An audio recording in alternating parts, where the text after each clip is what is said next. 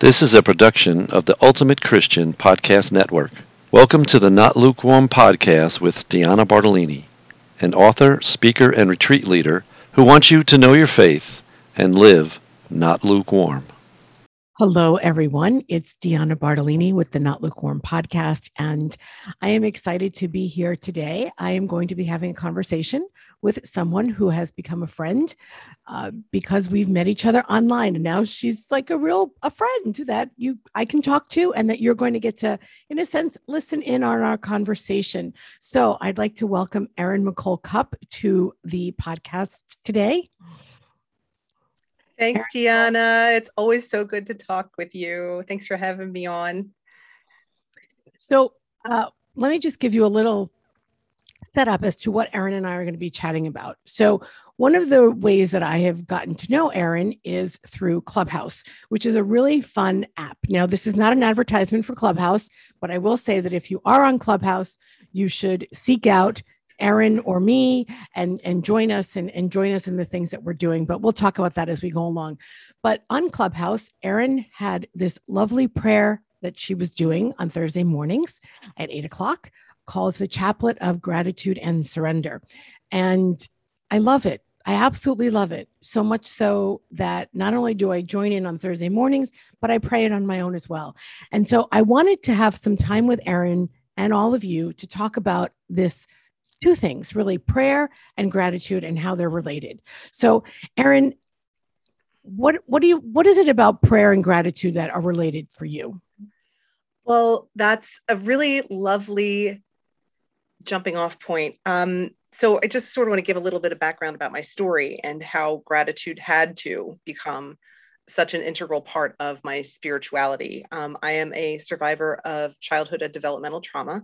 Um, and that's what, long story short, brought me to write the book that came out from Our Sunday Visitor, June of twenty twenty-one, called All Things New: Breaking the Cycle and Raising a Joyful Family. And it's about the um, spiritual tools that God provides for people like me, survivors of um, family trauma, to create a whole new experience with their own families, um, an experience of Know, poverty of spirit, so that we are open to learning to do things new ways and dropping the old scripts. And one of the scripts that sort of gets fed into many of our brains, even people who wouldn't look at their own history and say, you know, oh yeah, I have trauma. People who like look at my story and then look at their own and say, well, I don't have trauma. Erin has trauma. I don't.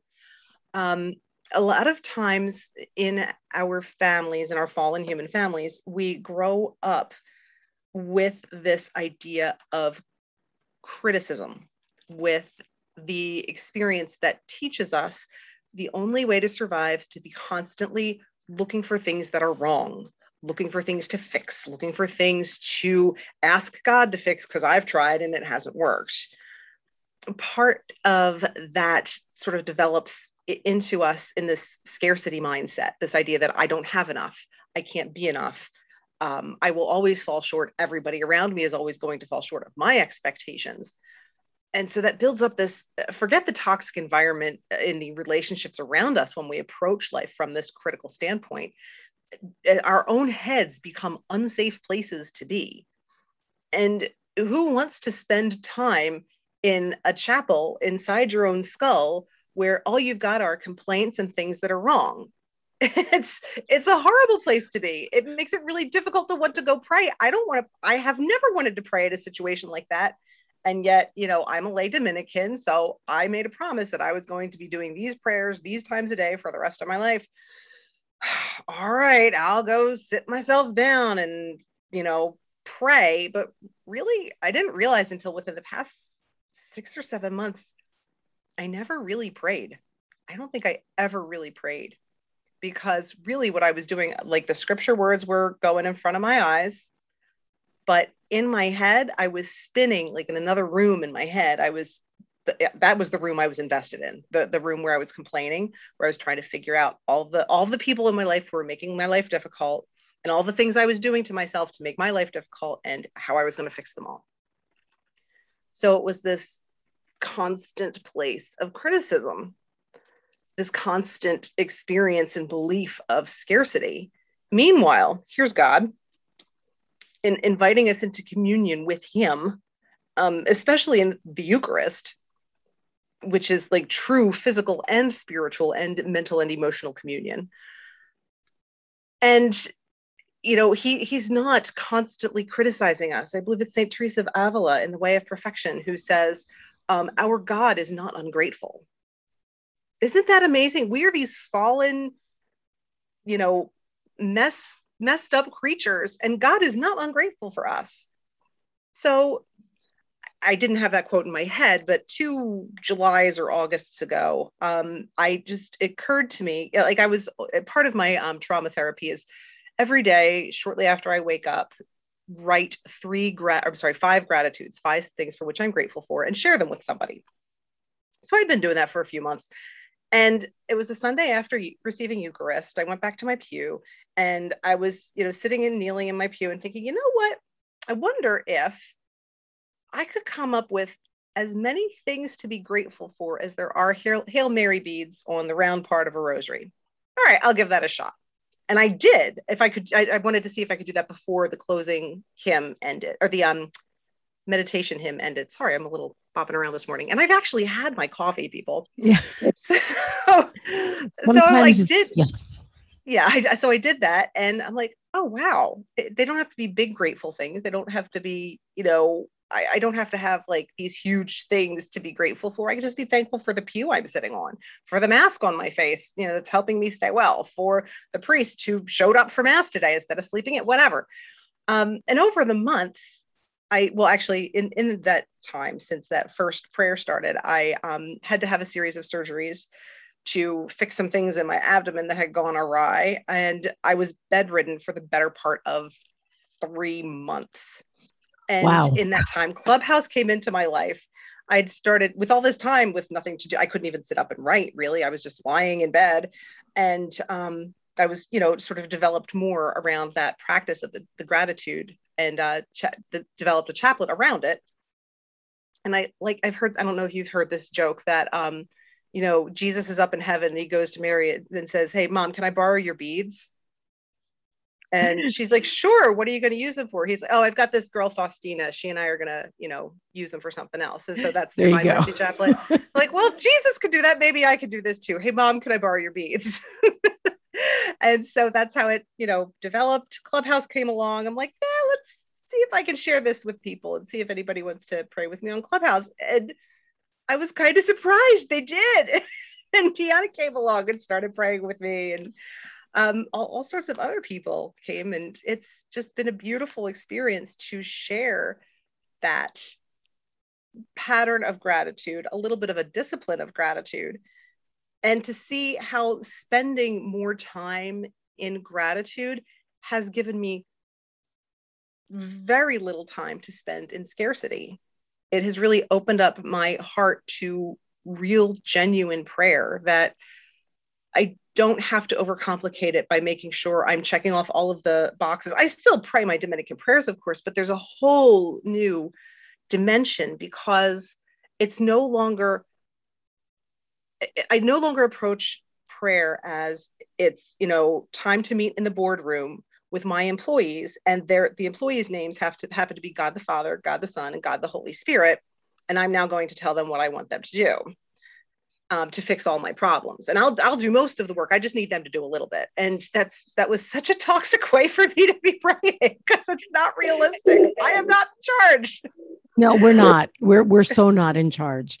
Um, I think, I know that that's one of the things I appreciate about this notion of gratitude and about listening to other people say what they're grateful for and thinking what I am grateful for, because it's, it is the big things and it's the little things, you know, it's the things that we don't often think about. And I like what you said, well, or I appreciate what you said about scarcity, because that's, we live there sometimes. We we just live there. And, and then we give the list to God and say, okay, fix this. And this is how. So, so not only do we go to the Almighty God who created us and knows us better than anyone to ask for what we need, but then we tell him how to take care of it. Oh my goodness. Like, what are we thinking? Right? What are we thinking? And and if there is anyone listening who can say they've never done that, please just drop me an email, because we need to chat. Because send me one too. Right. I, I'll let you know, Erin. We'll have like a whole podcast episode about how how every anyone can do that, because everyone I know who prays, and I know a lot of people who pray, right? Um, we have this mentality of we need to tell God how to fix the problem. And it's easy to off the cuff say, oh, that's just our pride. And I don't believe that it's our pride so much as it's maybe it's like fear, or the idea that he's so busy, we better really bring him fully into the loop of our thought process or something like that. Um, so that's an interesting idea that I find that if we could stop that, if I could stop that, I would be so much better for it. And gratitude helps me stop that. Right. Yeah. And what, what you were saying about, um, you know, telling God, this is what I want and this is how I want you to do it. Um, all of my intercessory prayer was that way up until very recently. And um, I know, like I heard, I'm, I'm inclined to agree with you. It's not about, I personally think in most cases, it is certainly not about intentional pride. Um, it's probably an undercurrent of taught pride. Um, of course, I'm going to come from at this from my personal perspective as a developmental trauma survivor, that in order to survive in my family of origin, I had to create this, this fantasy world of, you know, if things could just go this way, then I could be safe. And I, of course, I was going to bring that to my prayer life. But the now that I'm adult, I don't have to use that tactic anymore. Instead, I can use actual relationship with God. And I've heard it said recently that we often fight, you know, are fighting and saying we can't hear God's voice, but it's because we're too busy reading out to him our script. Yeah. Yeah. And we have to drop those scripts. And that's scary. If that's the, those scripts are the only thing that have given us a sense of survival um, through all sorts of scary events, it's hard to let go of that script. It is, because it is, it's a matter of, it's we lean on those out of comfort, out of past necessity. Um, and we are so inclined often to think about God as the person, like as people we know, uh, like it's on this earth, right? So we, um, there's a word for that. And it just, it was on the tip of my tongue and it, it left my brain. Oh my goodness. All right. Nonetheless, we make God into a, a person, and he is a person. He is a person. However, he's much bigger and greater and all-knowing and omnis- omnipotent and all of those things that we know about him. But somehow with the stuff inside of our head that just goes round and round and round, like you were saying, like there's that box in your head where all the stuff is that you've put in there because of trauma, because of past hurts, because of past experiences that have just left you really wanting in terms of being comforted or your needs being met, basic needs or, or other, right? You know, this isn't about whose trauma is worse. It's about, we all have something that has happened to us in our life yes. that has hurt us. And so it's not a, it's not a competition. Right. Just, thank you.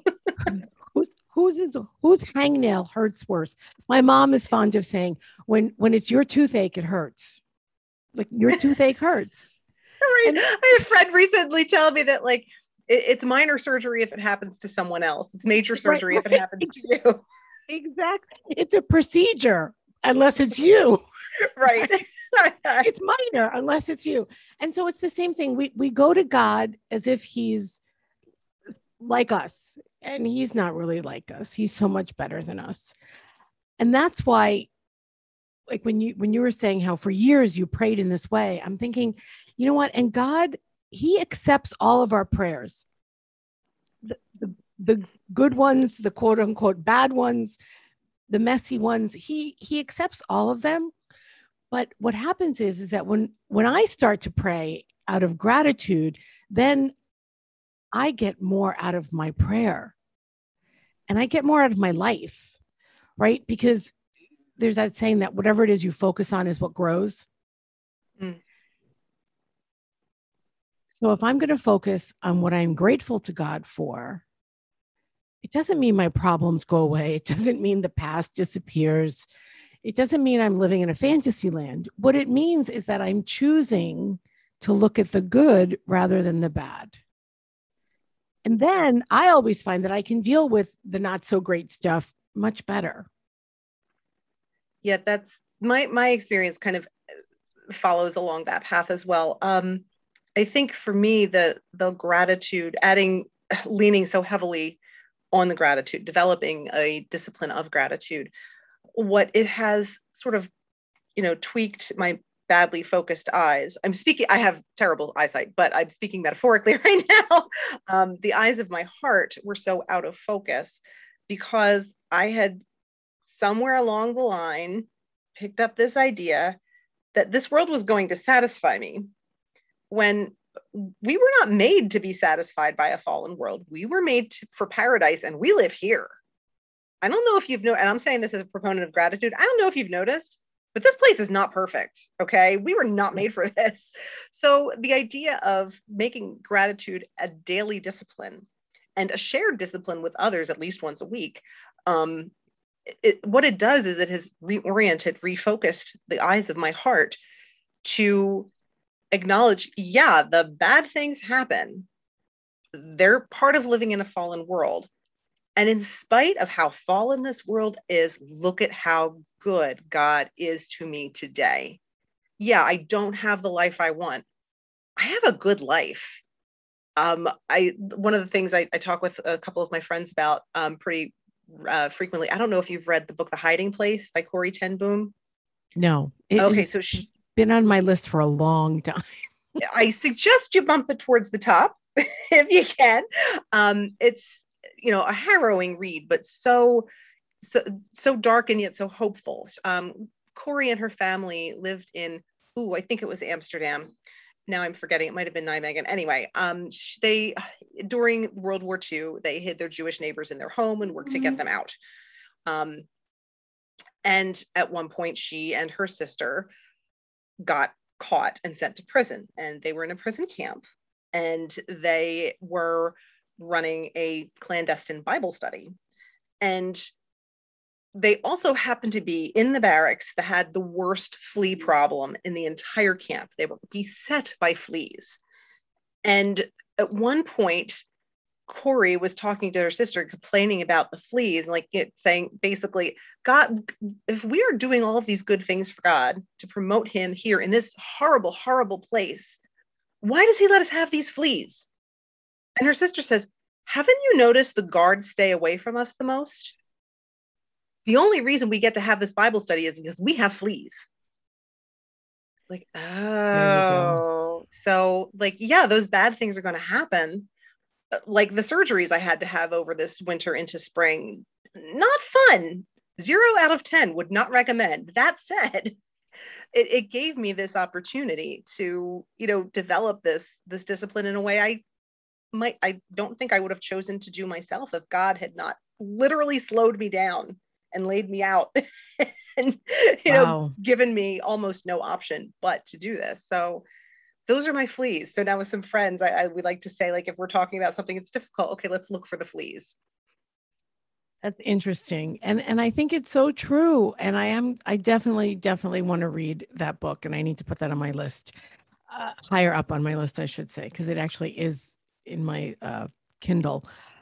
So when we think about prayer, we think about gratitude. Um, I want I want to mention, well, well, two things. First of all, um, when we do pray this prayer of gratitude together, this chaplet together, people are thankful for everything from, you know, that God has given them a new job to a cup of coffee. So it it runs from like really big things to very small things, but God is grateful to us, which you mentioned that, Erin, right? That God is grateful. He is grateful for us when we remember all he has given us. And I think that's really important. The other thing that I appreciate about this, and I want to talk about this a little bit, is how simple the prayer is. Prayer does not need to be complicated. Now, you know, there's there's lots of different prayers. In the Catholic Church, we have, I don't even know how many prayers we have, no idea. And then, of course, there is the great prayer of the Church, which is Mass. And does Mass need to be done a certain way? Absolutely. Okay. But even within Mass, there are so many variations. And so I think with prayer, often one of the concerns that I hear people say to me is, I want to make sure I'm doing it right.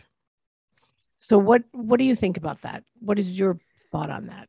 Oh yeah, that's um, been a huge burden for me, a huge problem for me, doing it quote unquote right, big old air quotes around the word right. Um, and I think, again, I, I'm coming at this from the standpoint of somebody who, like, I now see how many of my approaches to life, including to prayer, were rooted in this wrongly spirited instruction that I received from my family of origin.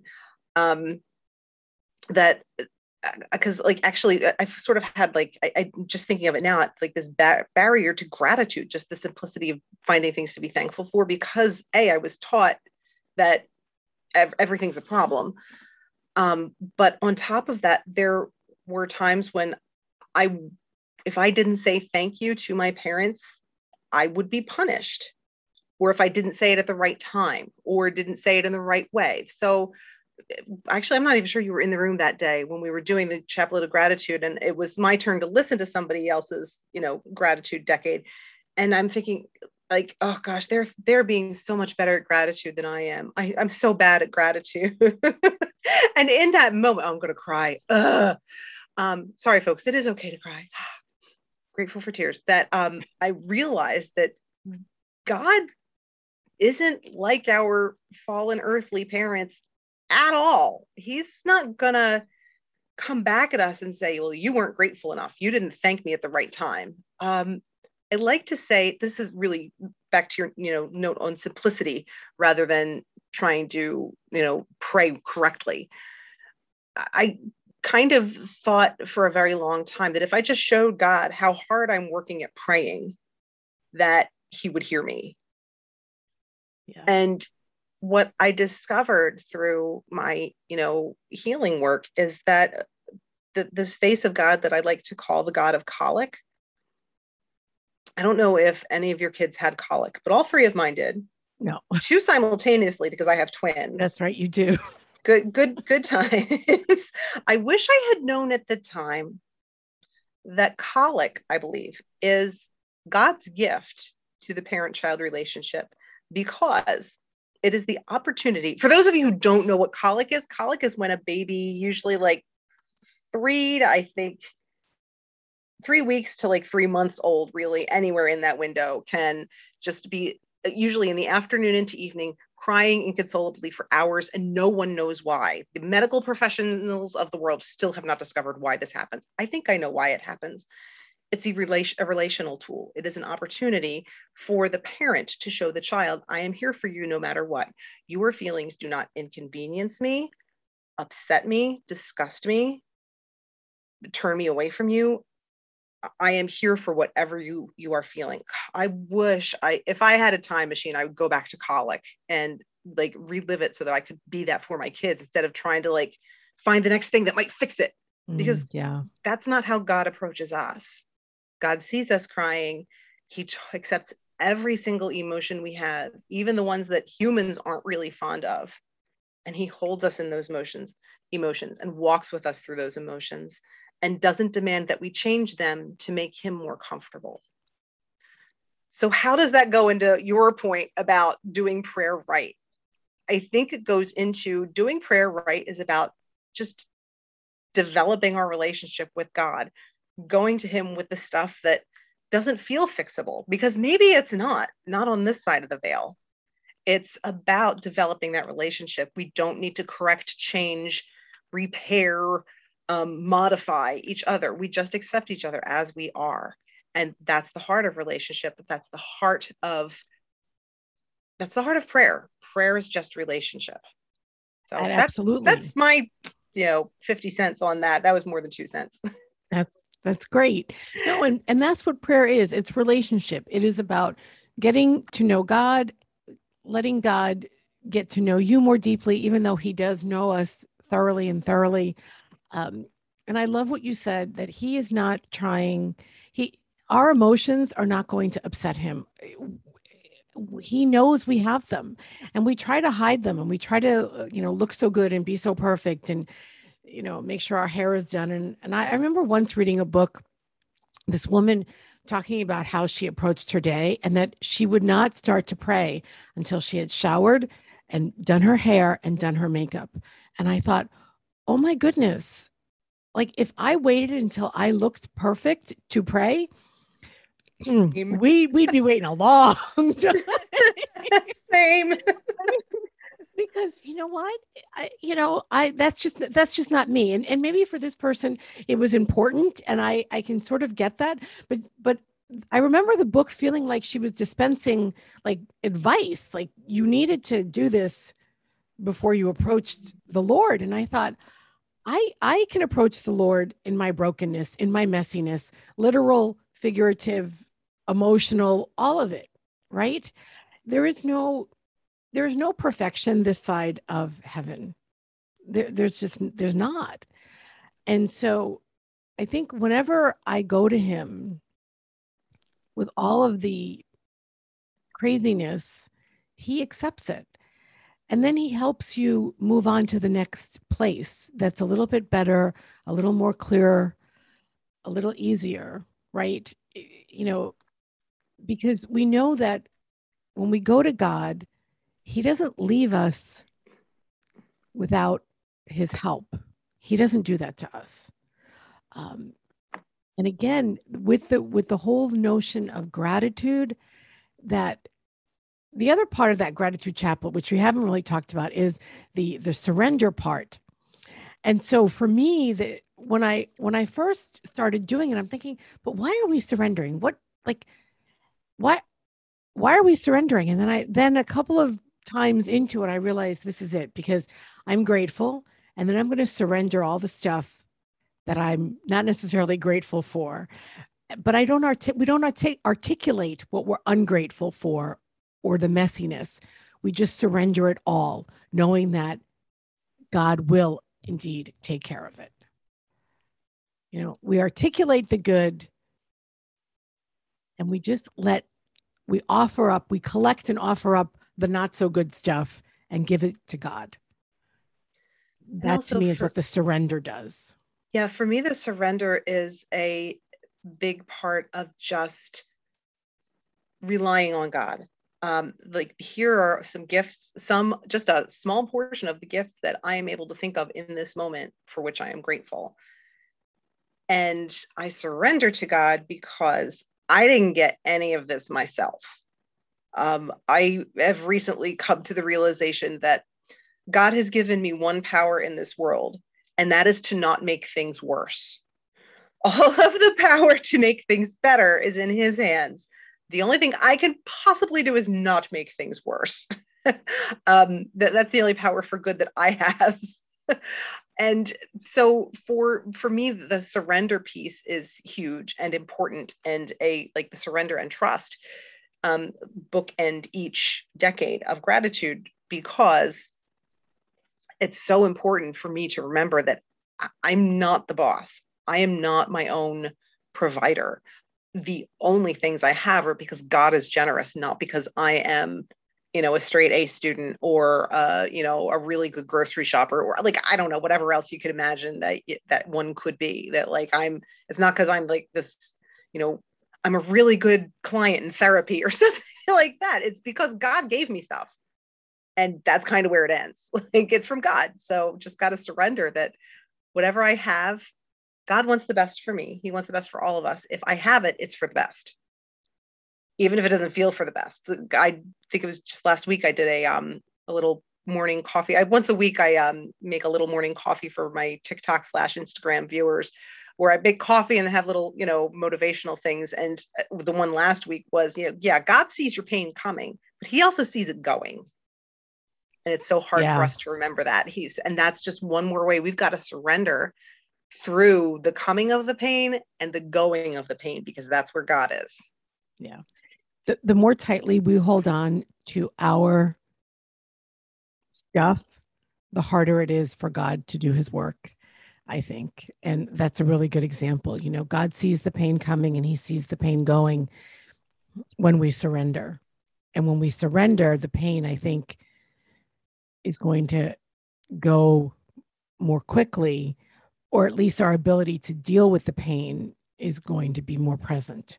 Um, because sometimes if it's actual, you know, physical pain or emotional pain, sometimes you have to really sit with that sometimes before it goes. But he's there with us in the sitting with it too. You know, he's always there and he sees that that pain. I think that's really important. Um, every time I talk to people, I think, okay, we won't talk too long. And then I then I'm looking at the time and I'm like, really, what was I thinking? We won't talk too long. We need to kind of wrap this up. And one of the ways I what, what I'd like to do is is for Erin. Um, we we do meet on Clubhouse uh, on Thursday mornings at eight o'clock to pray this chaplet, and it's absolutely beautiful. And then if you follow Erin on Instagram, she also has an explanation for the prayer there, and she's also on TikTok. I'm I don't ever go on TikTok, um, but Erin puts her TikToks on Instagram. Is that the right way to say it? Yes, yes. I've heard that called, wait, Instatix, Tictogram, Insta Reels, whatever. Okay. So, but I, I really encourage you to follow Erin on Instagram, because you will be lifted up and edified. Uh, and she throws in some good jokes every now and again too, some funny stuff. You know, don't, it's not all seriousness and heaviness. Um, I think it was Teresa of Avila that said, right, like, save us from sour saints.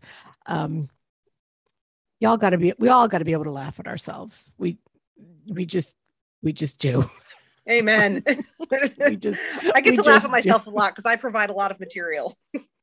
um, so, yeah. And then, like, running around this morning, I was running around trying to find my glasses. Still have not, but I will find them. Um, so nonetheless, Erin, what else, what would you like to leave everybody with? Well, let's see. Um, d- yeah, if you can join us for the um, Chaplet of Gratitude, eight a.m. Eastern U S time every Thursday morning, Thankful Thursday. Um, also, Deanna and I just started yesterday. Well, this, you know, early, late, bleh, late September, Wednesday mornings in Clubhouse at nine a.m. Eastern time. We do a Catholic Creators Coffee Break, just totally informal. Show up with your cup of coffee or your cup of herbal tea or whatever you got, and we'll just talk about the challenges and joys and inspirations that come with um, being a Catholic in the creative field of any kind, no matter what you're creating. Bookmarks, podcasts, books, books to hold bookmarks, whatever it is. Um, Also, uh, I mentioned at the beginning, my book, All Things New, Breaking the Cycle and Raising a Joyful Family. If you would like a free chapter of that to see if the book might be helpful to you wherever you are in your journey, I encourage you, go to my website, Erin McCole Cupp dot com, or just find me on Instagram and go to my bio link. You can take a quiz called What is Your Cycle Breaking Beatitude?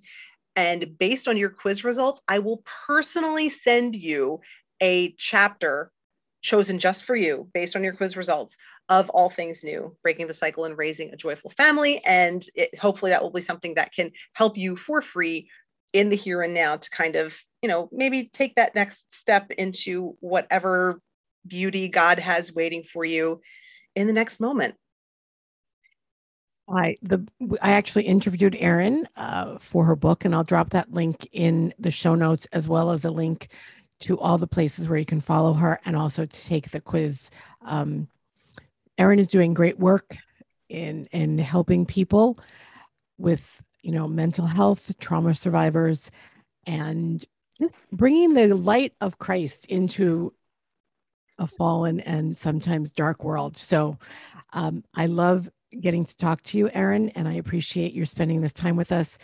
And to all of you, um, what our Not Lukewarm challenge will be for this week is, I'm not going to say join us on Clubhouse, because maybe you're not even on Clubhouse, but start every day this week with five things that you are grateful for, and see if that doesn't help shift your perspective a little bit, instead of being a scarcity or woe is me type of morning. You're going to have a grateful morning. And so I encourage you to try to do that every morning this week. five things you're grateful for.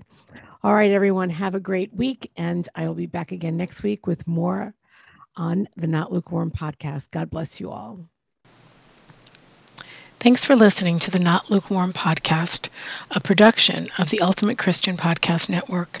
If you like this podcast, please subscribe or tell a friend or leave a review.